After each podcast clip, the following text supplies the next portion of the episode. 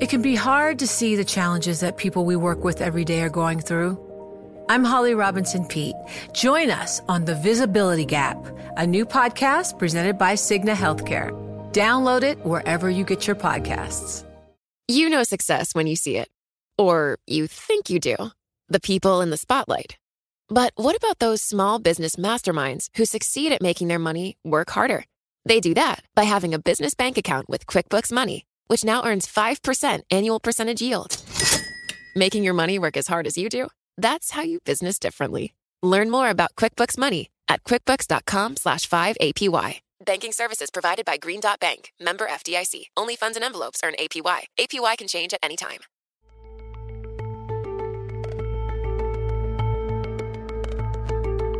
Welcome to Out of Office, the podcast where we bring you conversations about life and leadership. I'm your host, Malika Kapoor. Every week, I bring you a conversation with a newsmaker speaking at a Bloomberg Live summit. This chat, which we record offstage, is freewheeling and it's informal. Here we go beyond the headlines and talk about things our speakers don't get asked about on stage or in their offices their childhood, aspirations, mentors, first jobs, favorite book, high points, setbacks, downtime, family, and love because these influences really define how they lead.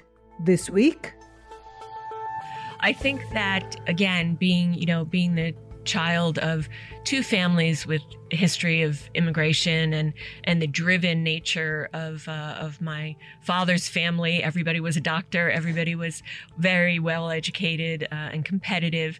And then my mom's family, where you know she didn't go to college.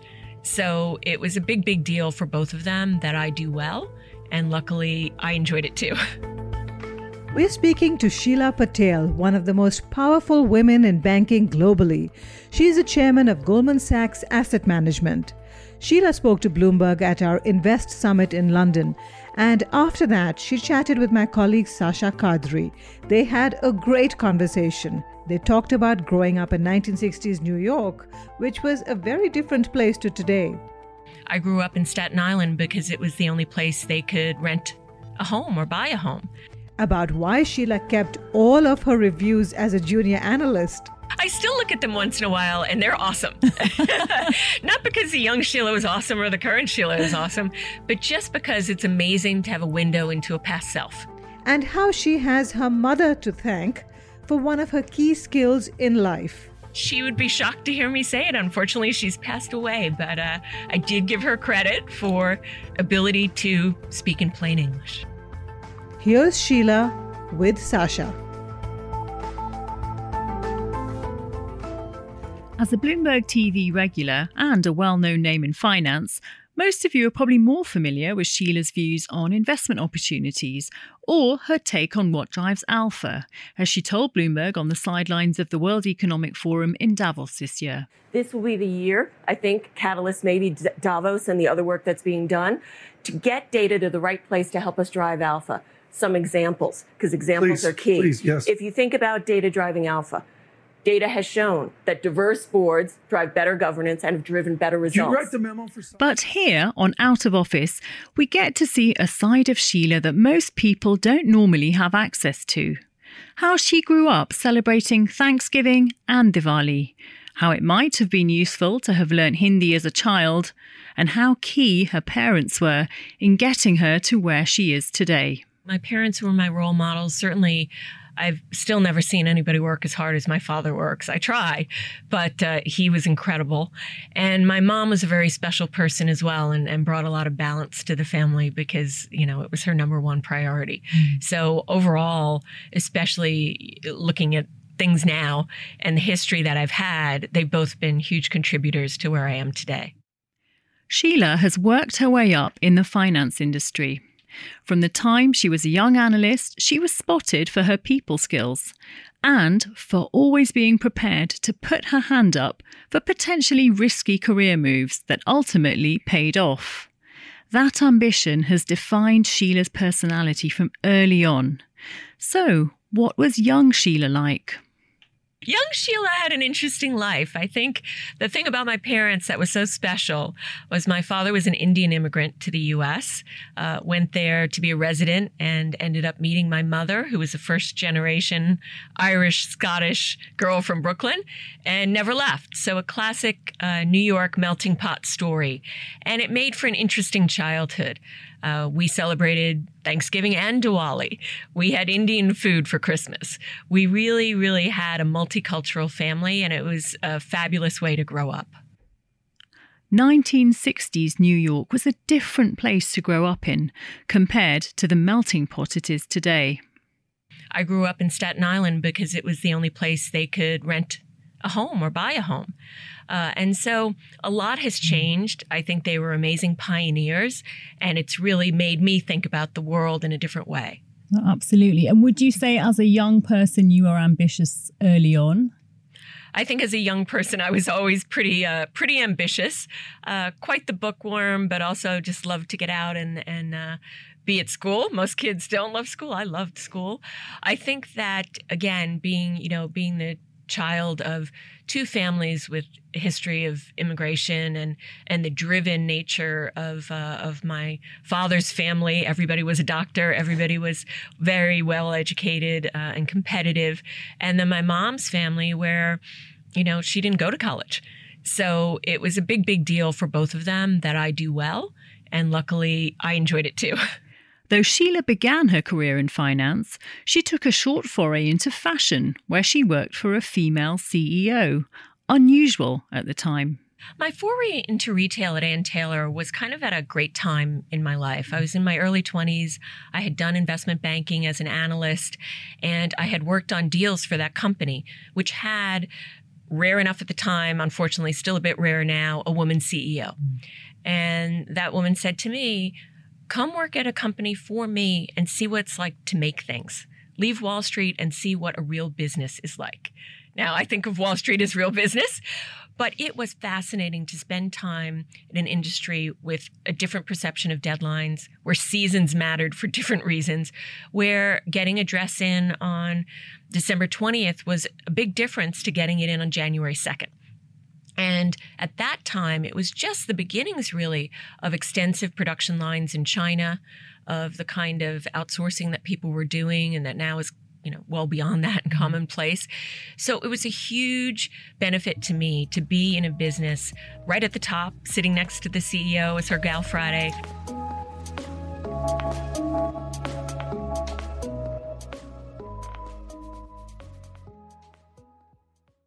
The countdown has begun. From May 14th to 16th, a thousand global leaders will gather in Doha for the Qatar Economic Forum powered by Bloomberg. Join heads of state, influential ministers, and leading CEOs to make new connections, gain unique insights, and uncover valuable opportunities in one of the world's most rapidly rising regions. Request your invite for this exclusive event at QatarEconomicForum.com. But Sheila's heart was in Wall Street and she returned to finance, this time for a job at Morgan Stanley. Seven years later, she joined Goldman Sachs as a managing director. And since 2003, you've had a very successful career at Goldman Sachs. Could I ask you what has been a, a, pivotal moment in your career? Sure. Well, I think, you know, Goldman Sachs has been an amazing place to work um, for me being in multiple regions, being in different divisions, these are all experiences not everybody gets.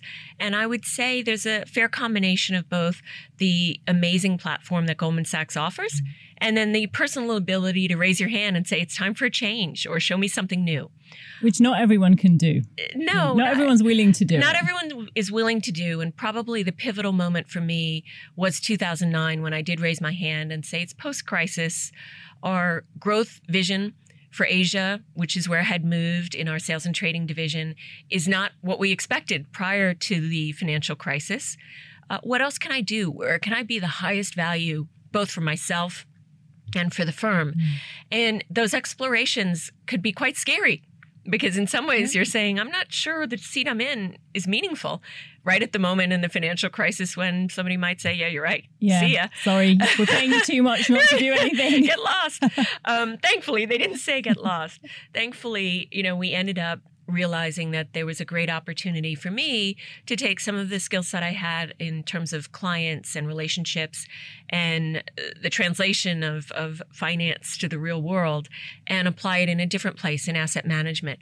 And so, out of doing something that felt very risky, mm a really great opportunity and really my you know my next career came for me you've had an amazing experience at goldman sachs and your trajectory has been fantastic but it's also talked about as being quite a tough it's a tough industry, finance, and Goldman Sachs is a tough firm as well. How have you maneuvered your way through both of those challenges? Sure. Look, I think it's a competitive industry, and nobody would dispute that Goldman Sachs is a competitive place. But I think Goldman has a great culture. Um, for me, as a lateral, adapting and learning that culture was critical. And that was very, very important to being successful within the mm-hmm. organization is to understand the way this group of people work and think. And do you work and think the same way? Luckily for me, the collaborative nature of the place, the team oriented nature of Goldman, the culture of uh, meritocracy and just driving forward kind of suited the personality I had developed as a child. So I'm pretty good with driving forward and I'm pretty good with raising my hand. And so uh, to me, it was a great fit. And I think on both sides, it's propelled me forward because there's always been a new challenge for us to face as an industry and as a firm. Mm. And that's the fun stuff to me. Mm, no, absolutely. And um, you said that you put your hand forward, you, you put your hand up. Um, but of course, you must have had the support of your, your husband and your family to do that. Was that an easy thing to do for you as a family unit? Mm-hmm. Yeah, it's, you know, it's very interesting because if you think about moving as many times as we've had, and I started with Goldman in New York York, but I've lived in Asia twice and now London twice. And those changes can be complicated. I was very lucky in that my husband was very flexible. We first started moving when Nate, my stepson, was in high uh, ending high school, mm. so it was good timing. And uh, you'll find that anybody in college is always happy to have parents to visit and remote places around the world. So it worked out well. And I think we looked at it as a, a, family adventure and a family opportunity. So I've been very fortunate in that, and I think that's that's kind of the way of the world going forward. Mm, absolutely.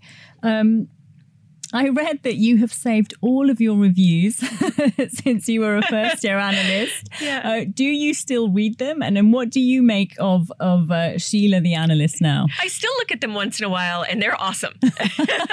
Not because the young Sheila was awesome or the current Sheila is awesome, but just because it's amazing to have a window into a past self. And you know what I learned from them is, is, a number of different things. I think a great story actually is is looking at a very old one from my first few years in investment banking, right before I went and uh, left finance for a bit to Ann Taylor, actually. And there was a woman MD who wrote in one of my reviews, you know, Sheila's quant skills are great. That's all fine. But her real skill lies in dealing with people. And I'm not sure being an analyst in banking is the right path for her. I think we should get her down to a trading floor or get her in something where she's in front of clients sooner because she's great with people and she's really able to translate financial concepts into conversations that are interesting. Oh, she was right. Eh, I was very insulted.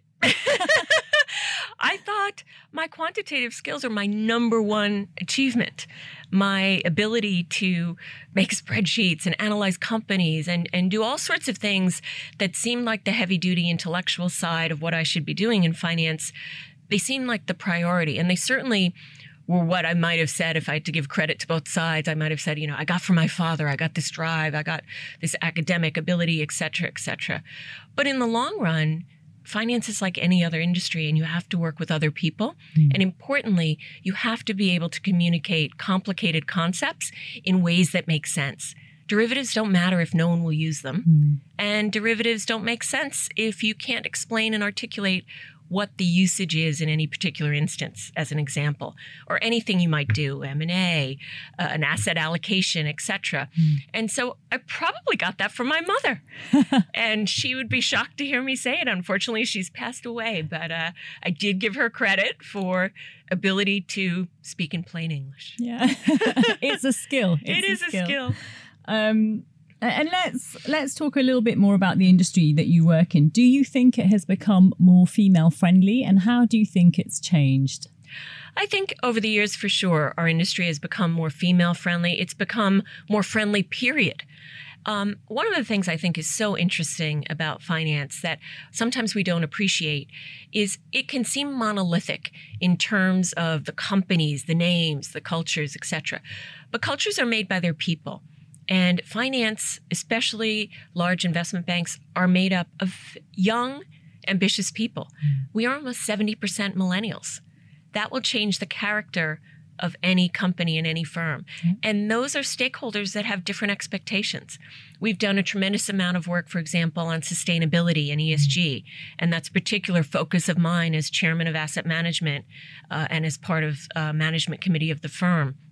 And when I look at that space, it's not just because we see good business opportunities or we think some of the issues in, encapsulated in sustainability are important. It's also because it's important to our employees. Mm. And that evolution is something that has made finance a much more open and hospitable place from all manner of diversity perspectives. You've said previously that you raise your hand a lot, and for things that people wouldn't necessarily think a woman would raise her hand for. Can you go into more detail on that?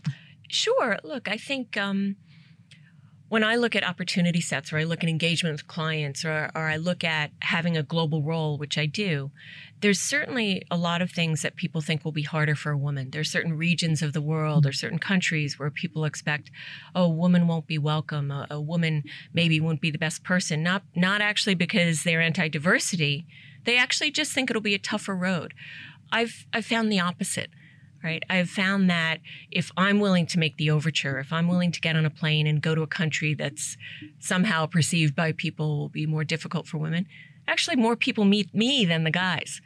They're interested. They say this this is somebody that really wants to learn about us, wants to know us. So some of my best relationships uh, with our clients around the world are in places I was told you can you can cross it off the list if you want. So here's a globe, and then if you want to color some places red, nothing is red for me. Given that your background is is mixed, does that give you the ability to feel comfortable in a lot of places? So the half Indian, do you feel mm-hmm. a lot more at home in the Middle East than maybe you would have otherwise? Maybe, you know, I, I just, I've always been at home in multicultural situations because it, it was a crazy world I grew up in. My grandparents, my grandmother couldn't talk to my mother mm-hmm. because she didn't speak English, and my grandmother, uh, you know, and, and my mother didn't speak.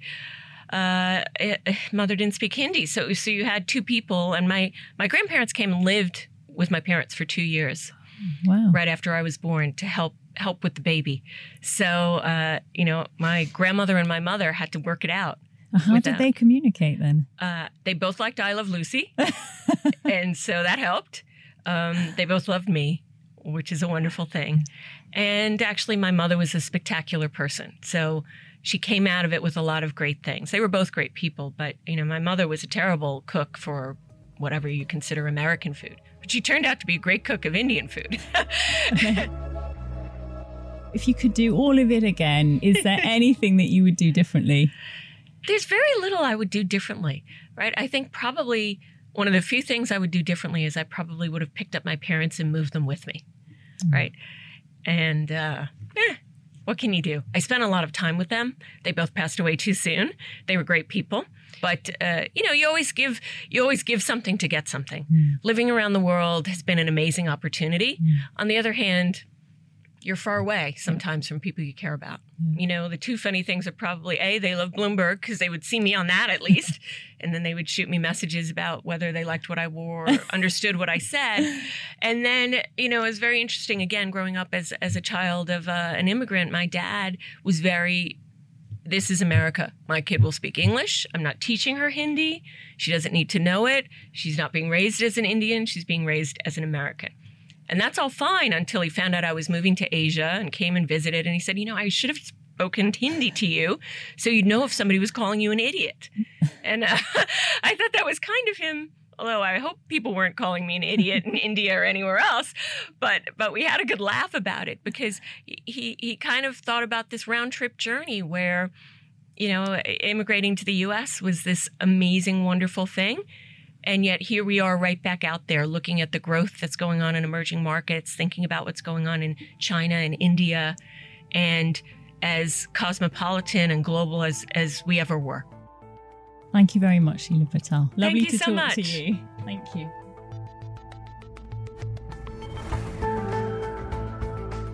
That was Sasha Kadri in conversation with Goldman Sachs' Sheila Patel. Remember, you can find more episodes of Out of Office on the Bloomberg Terminal or on our website, bloomberg.com. We're on Apple Podcasts, Spotify, or wherever you usually get your podcasts.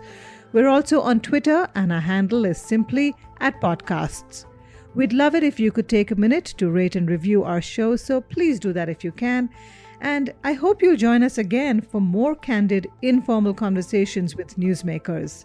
This episode was produced by Laura Carlson. I'm Malika Kapoor. You can find me at This Is Malika on Twitter. Thank you for listening.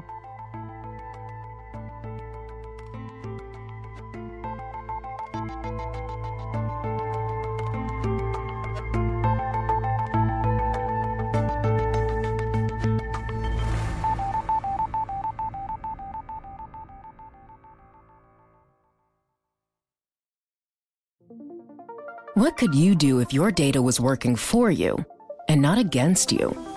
With Bloomberg delivering enterprise data directly to your systems, you get easy access to the details you want, optimized for higher level analysis, and financial data experts committed to helping you maximize your every move. Our data is made for more, so you can show the world what you're made of. Visit Bloomberg.com slash enterprise data to learn more.